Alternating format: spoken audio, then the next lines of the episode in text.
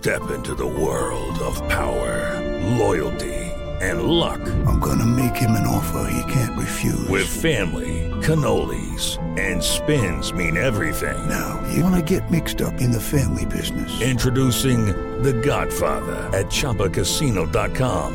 Test your luck in the shadowy world of The Godfather slot. Someday, I will call upon you to do a service for me. Play The Godfather now at Chumba Casino dot com. Welcome to the family. No purchase necessary. V G W Group. Void where prohibited by law. eighteen plus. Terms and conditions apply. Ciudadanos informados, informando. Este es el podcast de Iñaki Manero, ochenta y ocho punto nueve Noticias. Información que sirve. Tráfico y clima cada quince minutos.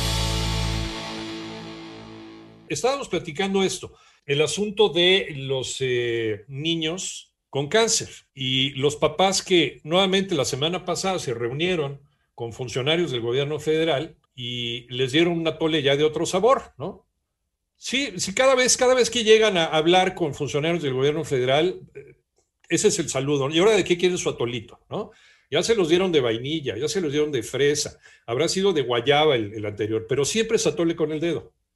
Siempre son puras promesas de que sí les va, no, ahora sí van a ver, ahora sí llegan los medicamentos. Parte de las famosas tres, cuatro mentiras del mexicano, ¿no? Mañana te prometo que te pago, sí, me cae que sí, de veras, mira, por esta que sí. Por Diosito lindo que sí, me cae que sí llegan. Pues no, no han llegado los medicamentos, ¿qué creen? No. Entonces, eh, informen bien al presidente, ¿no? También para que no haga el oso en las mañaneras. El presidente ya reconoció, y aquí no es de que, de que no, sí hay medicamentos, ¿cómo crees? El presidente ya reconoció que no hay medicamentos por esta lucha que tienen en contra de la empresa y la corrupción y lo que tú quieras y mandes. Pero decíamos, ¿es la forma de acabar con el problema?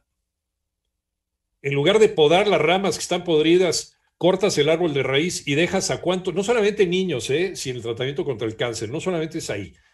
Esa gente sin su tratamiento, sin su cóctel de medicinas contra el V I H, a gente que padece de diabetes, que vive con diabetes, sin su tratamiento de insulina, en fin, y otro tipo de enfermedades, por ejemplo, enfermedades más raras, menos frecuentes, como el lupus. Gente que no encuentra medicamentos para su tratamiento en contra del lupus o enfermedades autoinmunes. Es que sí, esta lucha y esta tendencia y esta, esta cruzada, vamos a llamarle así de una manera más noble que tiene el gobierno federal contra la corrupción, pues ha ido demasiado lejos y ha tomado tintes completamente radicales que los que está perjudicando es a las personas a las cuales les debería de llegar ese tratamiento. Pues parece ser que ya están hartos, sí, bueno, ya están hartos desde hace más de un año los papás de, de, de niños con cáncer. Mónica Barrera, buenita, ¿cómo estás? Buenas tardes. ¿Qué tal, Iñaki? Efectivamente, y a pesar de esta promesa que llegarían supuestamente siete medicamentos como la ciclofosfamida o tratamientos para niños con cáncer, en su mayoría cáncer en la sangre o leucemia, se supone que llegarían el sábado a hospitales del sector salud, pero no ocurrió así. Vamos a escuchar. No sé, yo no quiero ni expresar mal de ellos, digo, también son seres humanos, pero pues realmente nos dieron la cara de nuevo.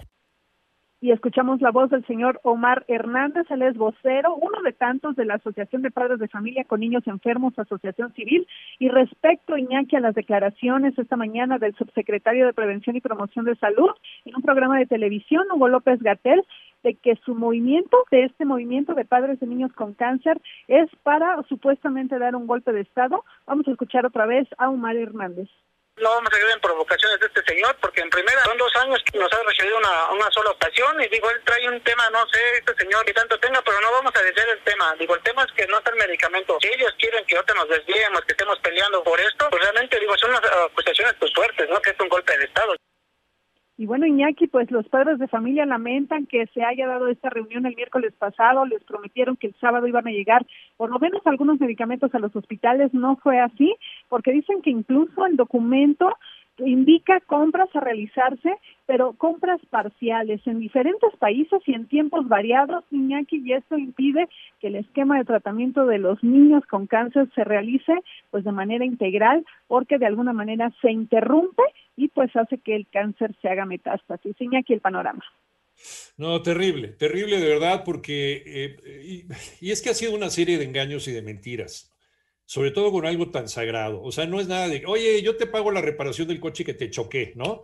Bueno, sí, sí es urgente, y sí, el que tú respondas inmediatamente habla muy bien de ti, pero nadie se muere si eh, te tardas dos días en pagar o en reparar el coche o incluso hasta un mes. Ya sabemos cómo somos. Finalmente, híjole, perdón, es que no he tenido lana, entonces por eso no te reparé el coche. Pero aquí estamos hablando de la vida de una persona, ¿no? Aquí estamos hablando de ser un poquito más humanos. ¿Qué pasó con este gobierno humanista? O por lo menos este gobierno que, me, que, que presume ser humanista. Por lo menos ya se pusieron a investigar eh, quiénes son estos niños que han fallecido por cáncer, dónde está la lista de estos niños con cáncer, hablar con el papá, a lo mejor el mismo presidente de la República recibir en Palacio Nacional a una comitiva de estos papás para hablar de manera civilizada de cuál es el problema, que el mismo presidente dé la cara y les diga, oigan, sí estamos en una lucha en contra de la corrupción por esto, por esto, por esto y por esto. Y que el presidente diga cómo va esa lucha en contra de la corrupción con las farmacéuticas real y que dé nombres y apellidos.